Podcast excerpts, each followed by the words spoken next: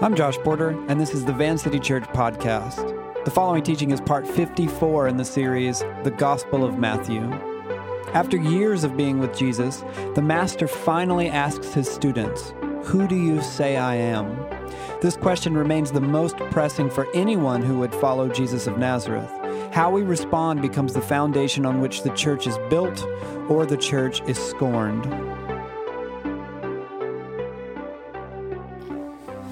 This, what I'm about to show you, is a photo of Francis Pencovic.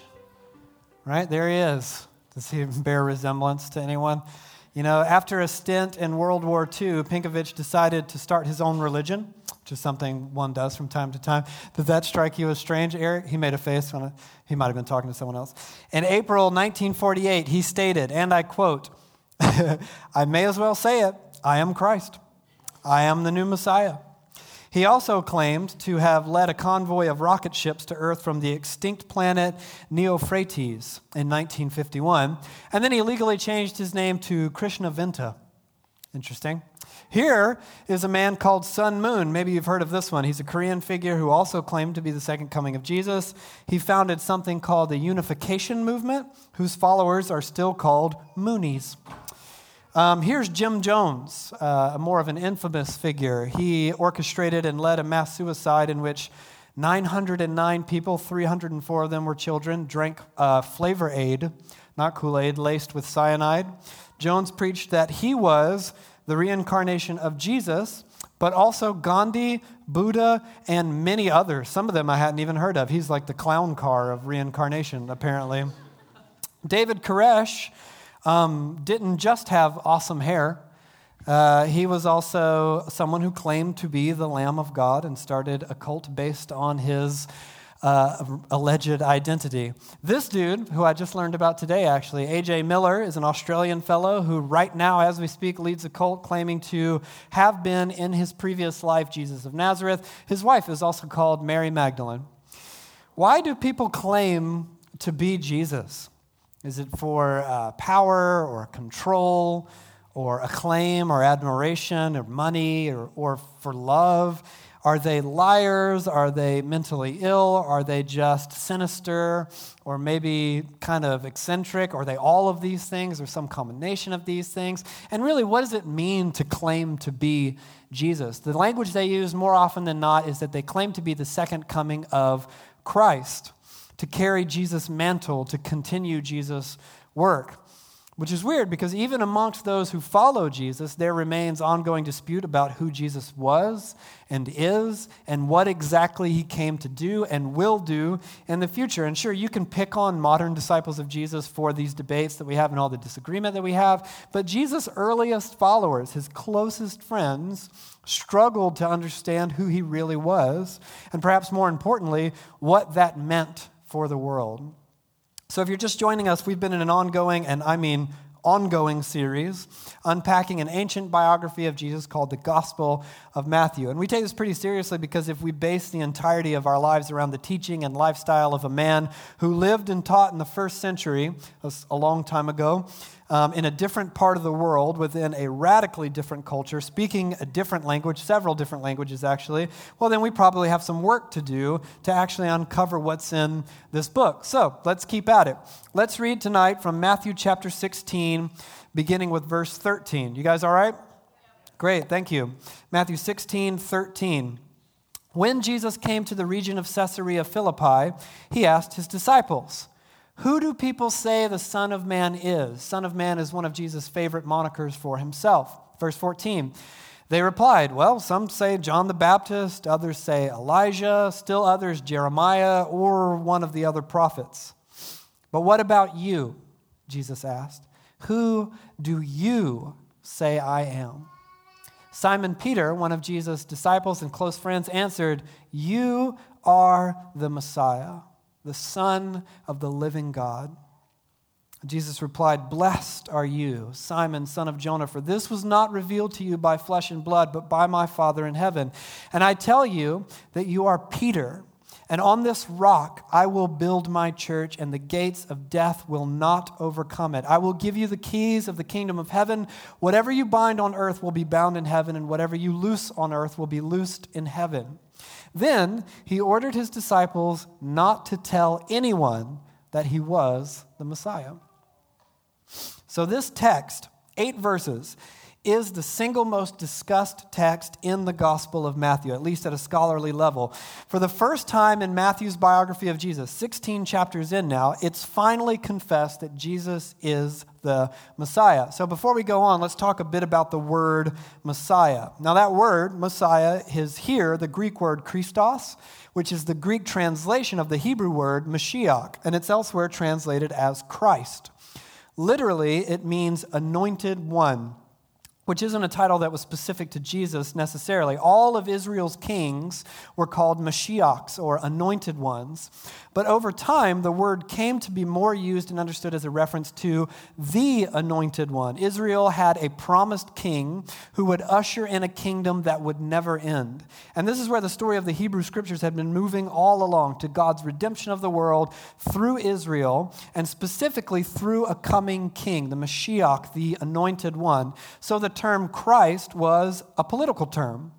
And it was a title, not a name, which is why I prefer the title Messiah um, to what I would argue is a common misuse of the word Christ, where we use it kind of like it's Jesus' last name. And don't get me wrong, Jesus is called the Christ, but the word essentially means king. So when Jesus constantly asks the people he heals or encounters, encounters not to go around spreading the word, as he does with his own disciples at the end of this story, it's not because Christ is his last name, or even because Christ is some kind of spiritual title per se, at least not the way we think of spiritual titles. It's because, pardon me, um, when you claim to be king, it's a very dangerous thing if there already is a king.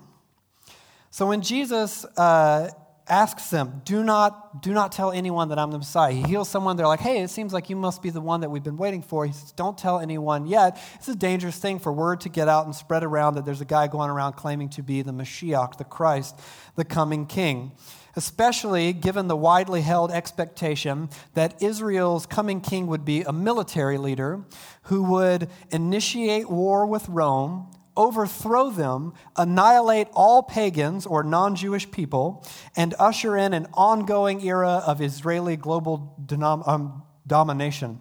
So, this conversation between Jesus and Peter takes place at uh, at Caesarea Philippi, the story says, which is the northernmost border of Israel, if you're looking at it on a map. So the story of this conversation takes place where Israel ends, so to speak, and where the world beyond Israel begins. And scholars suspect Matthew mentions that specifically for narrative impact. The kingdom that Jesus came proclaiming is going to burst forth from the confines of Israel and sweep over the entire world. And it's not just that. The newest temple in that region had been built in recent memory to honor the newest god in the Gentile pantheon, who was Caesar. It was actually a human king. He was worshiped as both king and under the specific title, Son of a God. So, Herod the Great, if you know, like the dude from the Christmas story, he commissioned the temple to score points with Caesar Augustus, and the city itself was named after Caesar and his son Philip, i.e., uh, Caesarea Philippi. So the location as a setting for this particular story is already loaded with symbolism and subversive inference. Standing there on the border of Israel and the world, in the presence of the acknowledged king who claims to be the Son of God, Jesus is recognized as the true king, the true and only Son of the one true God. Now, up until now, Jesus has sought to keep the full breadth of his identity a secret. For the last 16 chapters, Jesus has not been ham fisted or explicit in the traditional sense about who he really is. Instead, he really prefers symbolism. He demonstrates his identity in symbolic gestures and in the fulfilling of scriptures. He goes around doing the kinds of things that the Hebrew scriptures claimed the Messiah would do. In fact, in one story, John the Baptist sends someone to ask Jesus point blank, listen, are you the guy or not? And if you remember, Jesus answers not with an explicit yes, but by saying, Go tell John what you see me doing. So Jesus hasn't even quizzed his own disciples about his true identity. Instead, he's invited them to be with him. Follow me, live with me, learn from me, see the things I do, the way I talk, the way I live. And then, at this point, years later, when they are as far away from things as they can get, on the outskirts of Israel, in secret, he asks them to speak his identity out loud for the first time. He asks them to talk about who he really is. In his commentary on this passage, Frederick Dale Bruner writes this The doctrine of the person of Christ is as delicate as it is crucial. It's not a teaching Jesus prematurely or precipitately force fed disciples. Jesus preferred first to teach the kingdom of God and to heal, and so to bring his disciples gradually to their conclusions about him. But notice something fascinating. In the first line of tonight's story, Jesus doesn't begin by asking for the disciples' perspective. He asks about the opinion of who? People, right, the people. Some commentators see this as kind of like a pejorative thing. Who does the world say I am, in other words? Or not my close friends, not my true followers, but the crowds, the outsiders. Who do they say I am? And the disciples answer Jesus by saying that the world has a kind of superstitious view about him. He could be a dead guy reincarnated, which is a popular thing to say about yourself, apparently, based on the people we talked about earlier. Um, maybe he's Elijah, who's a prophet from the Hebrew scriptures taught, ascended into God's realm without dying. It's a really weird story. Maybe he's Elijah come back. Or maybe he's one of the other prophets who was dead but is back somehow. And notice, none of these takes on Jesus are that he's a total fraud or a nutcase. They don't say, like, well, who's the, what does the world say about me? And they're like, that you're nuts, that you're off your rocker and you don't have anything true to say. But at the same time, are they accurate? No, Michael Dumont, you made a face like you're like, well, is he Elijah? No, right? No, he's not Elijah. Okay. One commentator put it this way It is possible for men to have good thoughts on Christ and yet not right ones a high opinion of him, and yet not high enough. What's right about these theories is that they place Jesus in the prophetic tradition of Israel. And the prophets were, for the most part, if you know those stories, pretty wild, incendiary figures. They warned of impending judgment. They used all kinds of shocking artistic symbolism to describe the dangers of sin and the need to return to faithfulness to the God of Israel. And that sounds a lot like Jesus, right? He does stand in that tradition with a long line of prophets, but he's not reincarnated John the Baptist, or he's not an interdimensional Elijah or whatever. So the world is still wrong. They've got part of it right, but they're wrong. And the story goes on, something intimate happens. Jesus asks his disciples, point blank, over and against the world, the people, the crowds, who do you say I am? And, and realize how much hangs on this moment. After years with Jesus, seeing him do incredible things, hearing his teaching day in and day out, learning his way of life, tracking with some of his inferences and missing other ones altogether, and he's not once, up to this point, asked them for an honest confession of who they believe him to be, to really be, anyway. And then the day comes Who does the world say I am? And they answer, Oh, they have lots of crazy theories about who you might be. And then Jesus says, Okay, what about you? Who do you say I am?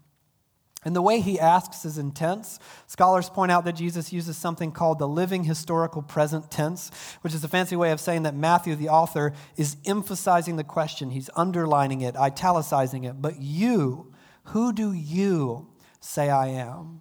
Because on this answer hangs everything. Bruner puts it like this Ministers of the gospel, and indeed all Christian workers, should be examined in particular about their view of Jesus since this is the decisive matter and determines more than any other conviction the shape and content of one's whole ministry.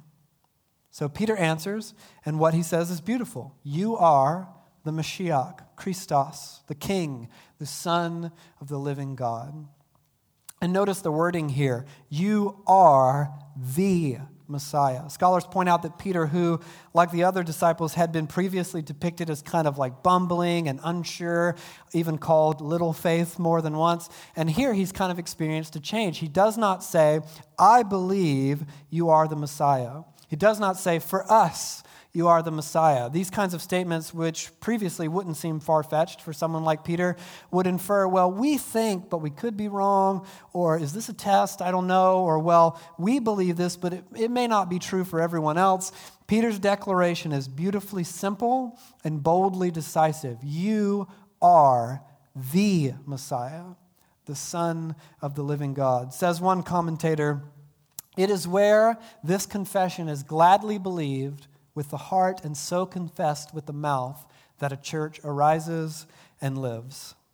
You, Jesus, are God's anointed King, the promised and long awaited Messiah.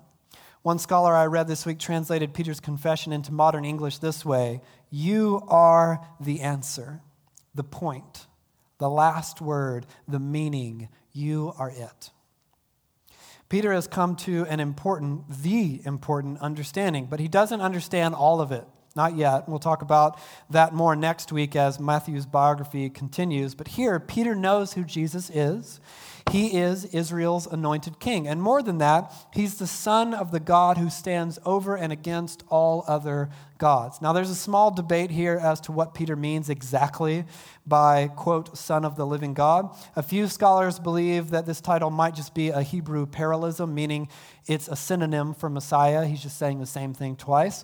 But some other scholars believe it means something more, that this is an acknowledgement that Jesus is more than just a man uniquely of and from God the Father.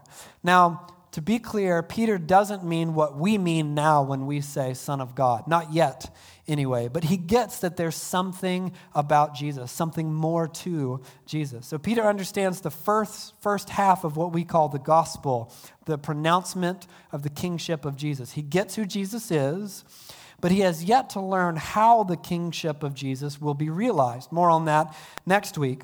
So Jesus celebrates his friend. Peter says, You're the Messiah, Son of the living God. And Jesus is like, Well done. He says, Blessed are you, Simon, son of Jonah, for this was not revealed to you by flesh and blood, but by my Father in heaven.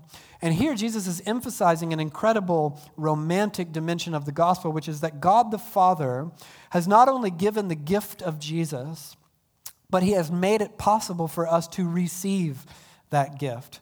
Now, some theological traditions take this line of thinking to mean that God reveals the truth of Jesus to some people, but not to other people. Peter, but maybe not someone else. In other words, God picks.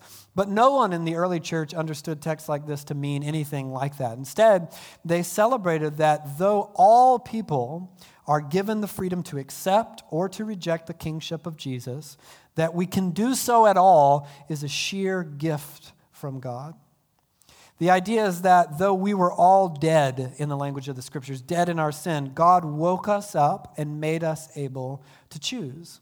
And we didn't break into God's house and steal the gift, nor did we earn it, nor does God offer it only to a select few of his choosing. In his incredible generosity, the gift of Jesus is offered to all, and it is only by the staggering kindness of God that this is so. This is one dimension of what the New Testament authors call grace. And Jesus tells the man formerly known as Simon, Now you are Peter, which means a rock. In fact, I read um, one scholar this week who said it's probably most like the English nickname Rocky, which totally distracted me for all the rest of my studying because I could now only see Jesus talking to Rocky Balboa, and I kind of liked it. I was like, oh, this is even more inspiring. Um, and he says, So you are Peter, you are a rock or a stone, and on this rock I will build my church, and the gates of Hades or death will not overcome it. Now, what the heck does Jesus mean by renaming Simon all of a sudden as a rock and promising to build his church on that rock? Was Peter personally going to become the progenitor of the very thing we're doing right now, the church? Or is this more of a reference to the confession of Peter launching the idea of the church? Well, it's kind of both. In Acts, which is a sequel to Luke's gospel, which was sort of co authored by Peter, Peter becomes the one who brings the message of Jesus to the Gentile people, fulfilling the Old Testament promise that the redemption of the world would come through Abraham's people first and then go out into the rest of the world. But this massive moment where someone accepts, believes, and proclaims the truth of who Jesus is becomes the foundation on which we continue to stand more than 2,000 years later. And notice, who does Jesus say will be the one to build the church? Anyone? You can look down and cheat if you want. Who does Jesus say will build the church? He will, exactly. Even if Peter um, and his confession are the foundation of this whole thing, Jesus is the sole builder.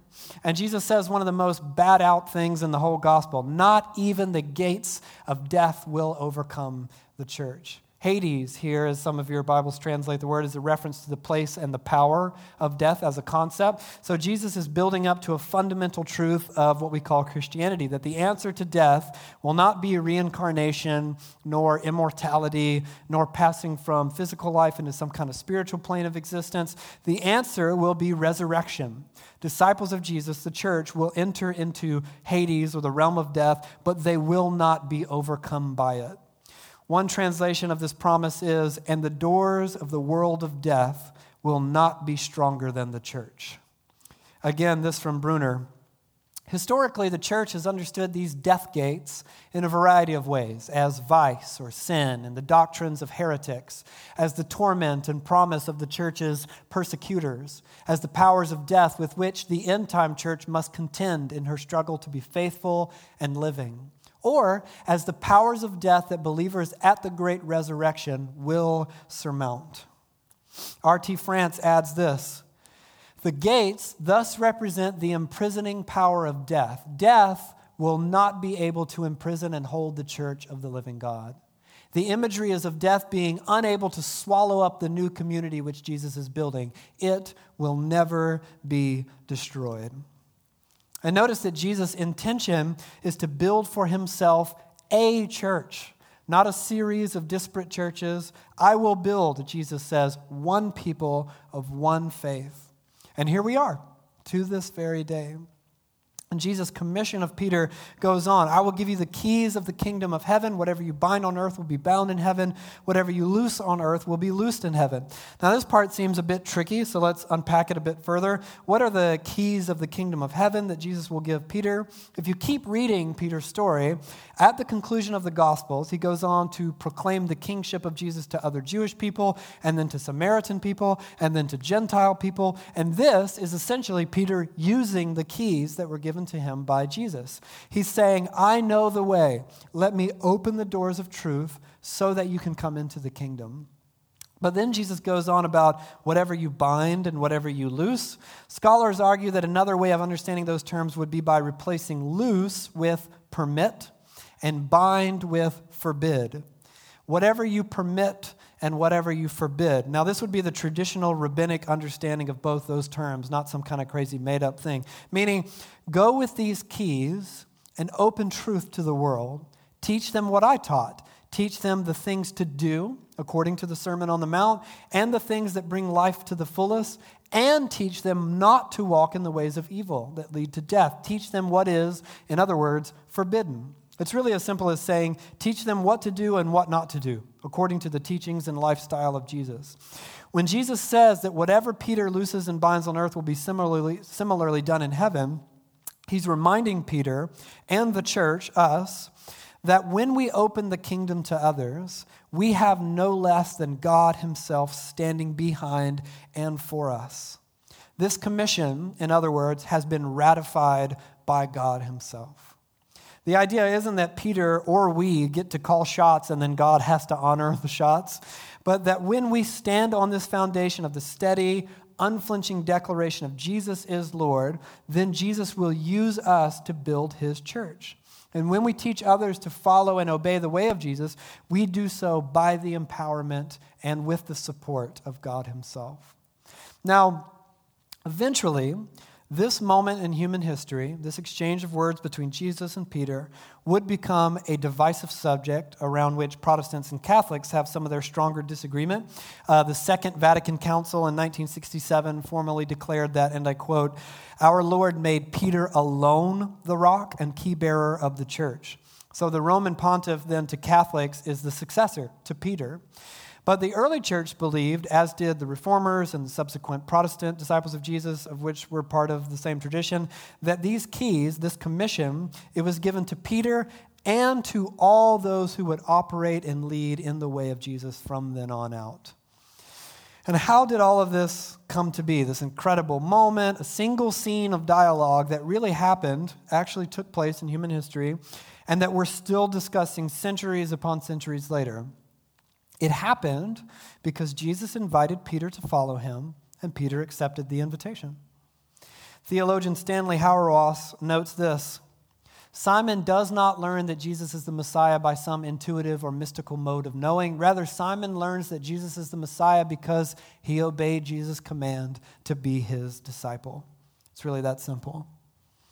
Okay, we're almost done, but before we sing again, I want us to consider uh, a, few things about this text. The first is the question of what builds up the church.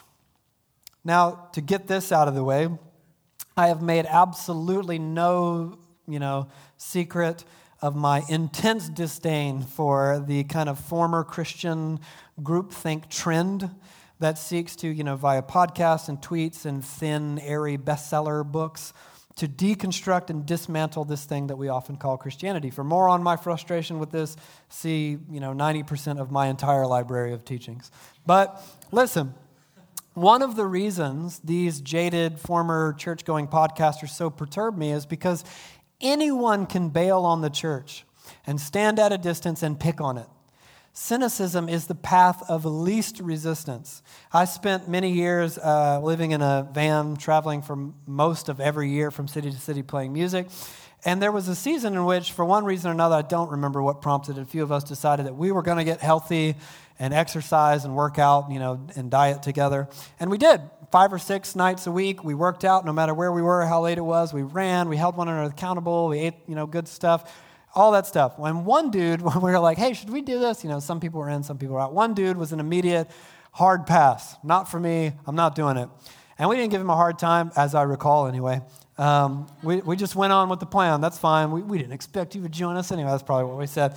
But then this other dude, with some regularity, would kind of drift into our general vicinity as we were exercising or working out. Or, and he'd be like eating from a bag of chips or something, and he would critique our every move. He would say, That's not a real push up or like, well, that's the that's all the pull-ups you can do, or something like that.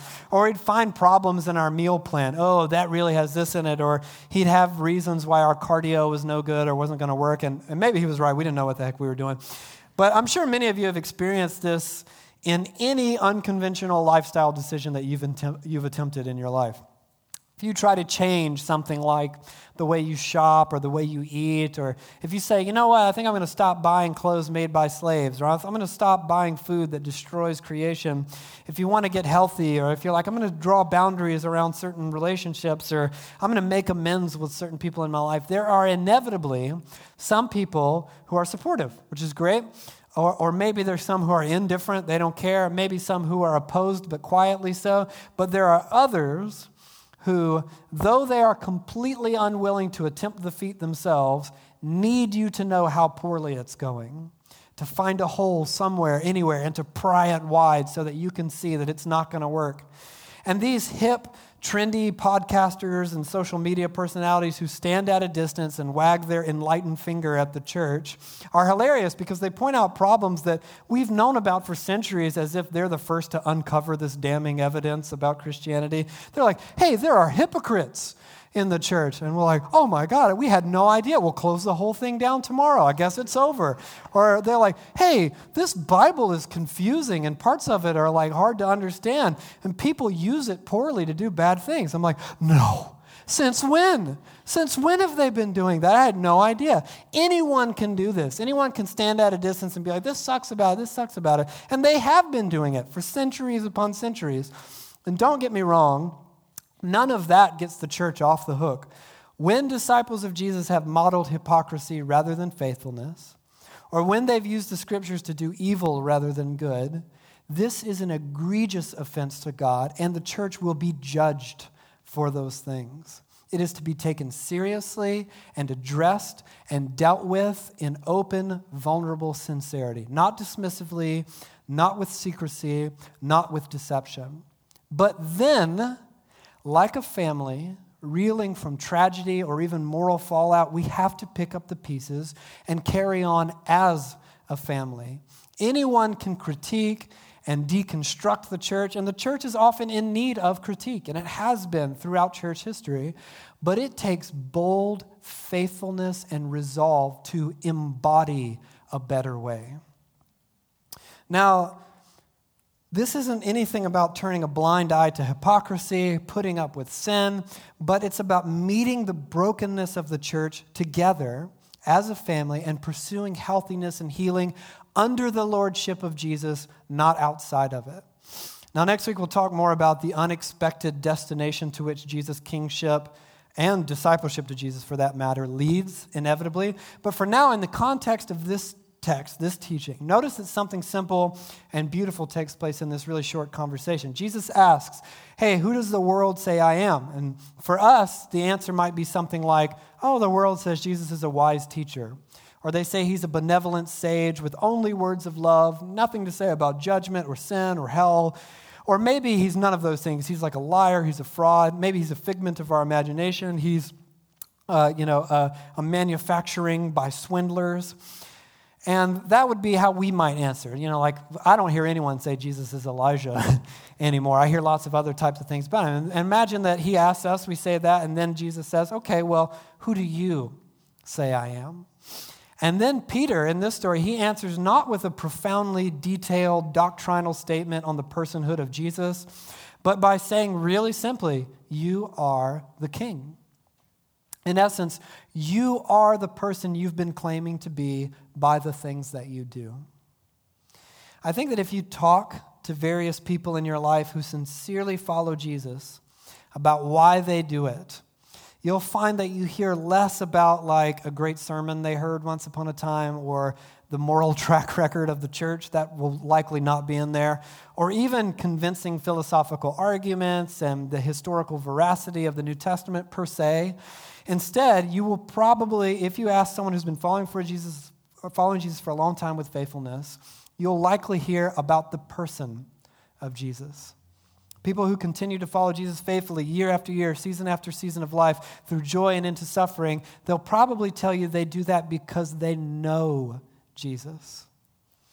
In my own story, I can point to all kinds of orbiting contributive factors the faith of my parents, my upbringing, those were contributive, uh, peers, certain people in my life, circumstances that came along, books that I've read, certainly, teachings that I've heard, absolutely, conversations that I've had with wise people.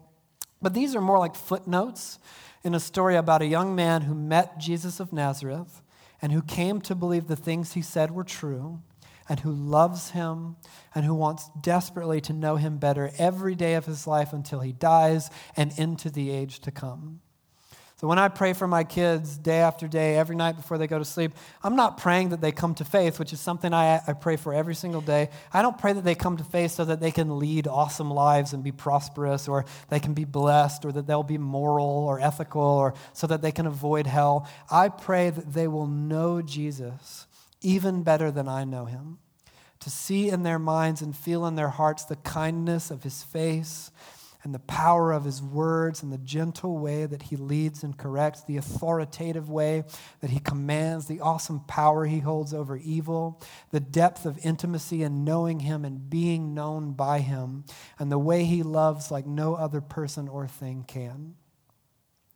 When you come to know Jesus, to believe he is who he says he is, and to walk with him on the road of discipleship, you are imbued with the keys to the kingdom of God.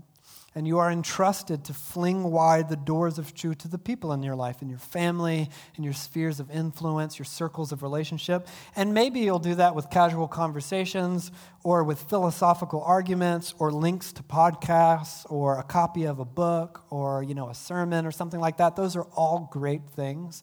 And they all help, sincerely. I believe that they do.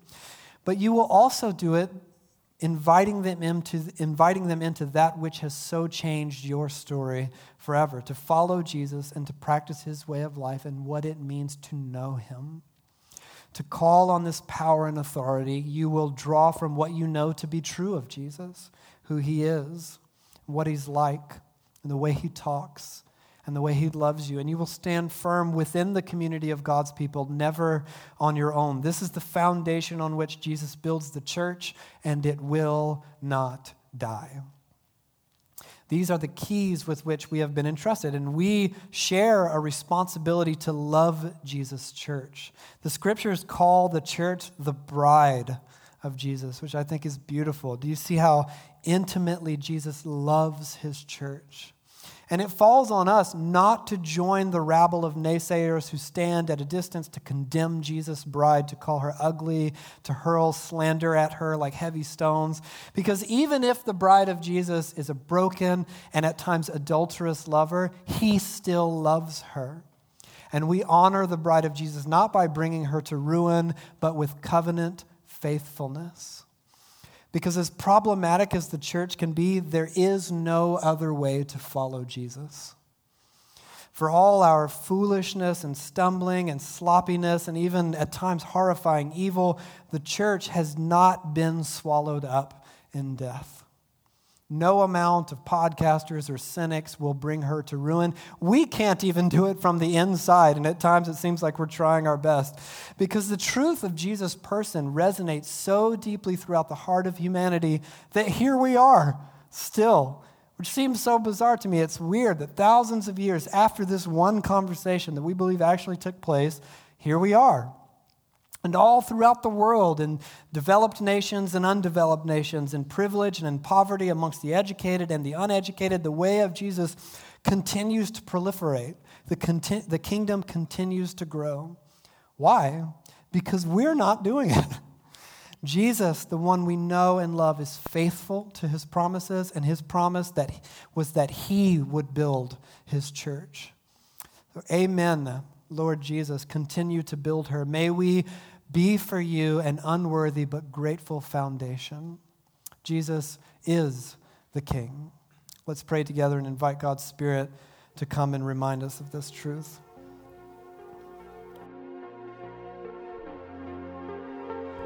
Thanks for listening to Van City. You can connect with us and find more teachings and available resources at www.vancity.church. You can support Van City financially at vancity.church/give.